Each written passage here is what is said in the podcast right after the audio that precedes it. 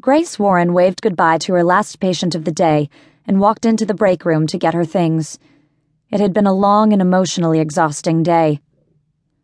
One of her patients had become frustrated with the slow progress of rehab and had ignored her advice, went to the gym on his own, and re injured his shoulder lifting too much weight. Now they were back to where they'd started, possibly worse. Typically, Grace loved her job as a physical therapist. There was no greater reward than seeing someone who came to her broken walk away fixed. But every now and then, she'd get patients who thought they knew better, like her patient today. Or worse, those who didn't have the desire or willpower to put forth the necessary effort, sort of like her brother, Alec. But Grace didn't want to think about Alec or her other patients right now.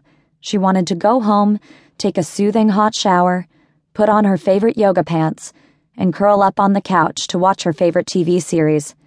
A new episode had aired two days before, and she wanted to catch up.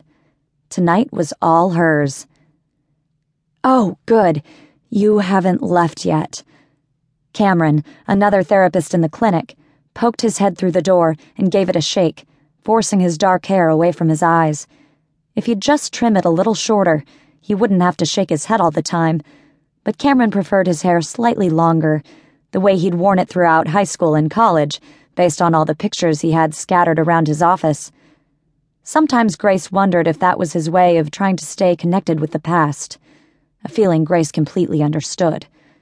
How often had she wished she could rewind time and go back to the day when things were easier, simpler, happier. I'm heading out now, Grace said, slinging her bag over her shoulder. You caught me just in time. Was there something you needed? Cameron often picked Grace's brain when it came to some of his patients. She spent a lot of her spare time researching, attending seminars, and learning the newest techniques. Over time, she'd gained the reputation of being one of the best in her field, something Cameron used to his advantage. No, I. uh, actually need a favor. His expression turned sheepish. A big favor. Grace raised an eyebrow. It was Friday night, and if Cameron needed a big favor, it probably meant something non work related. Which also meant the comfy couch and TV show would likely get pushed back yet again. But Cameron was a friend, and if he needed a favor, she couldn't say no. Sure, what's up? Cameron let out a breath as he turned a chair around and sat on it backwards resting his arms on the back of it and allowing his hair to fall forward once again. Another headshake came, making Grace draw her lips into her mouth so she wouldn't smile. His headshake, combined with his crooked nose, always made her want to laugh, especially considering his name literally meant crooked nose. Grace wondered if his parents named him that because he was born with a crooked nose, or if his nose was destined to become crooked because of the name Cameron. Some might think it crazy that Grace, a scientist, would even care what a person's name meant, but it had all started out as a high school science experiment. Grace had set out to prove that the meaning behind a name didn't actually mean anything, but she'd been surprised by the results. Most people actually epitomized their names, and over the years, she'd used that knowledge as a sort of personality test, especially when it came to the guys she'd dated or the people she worked with.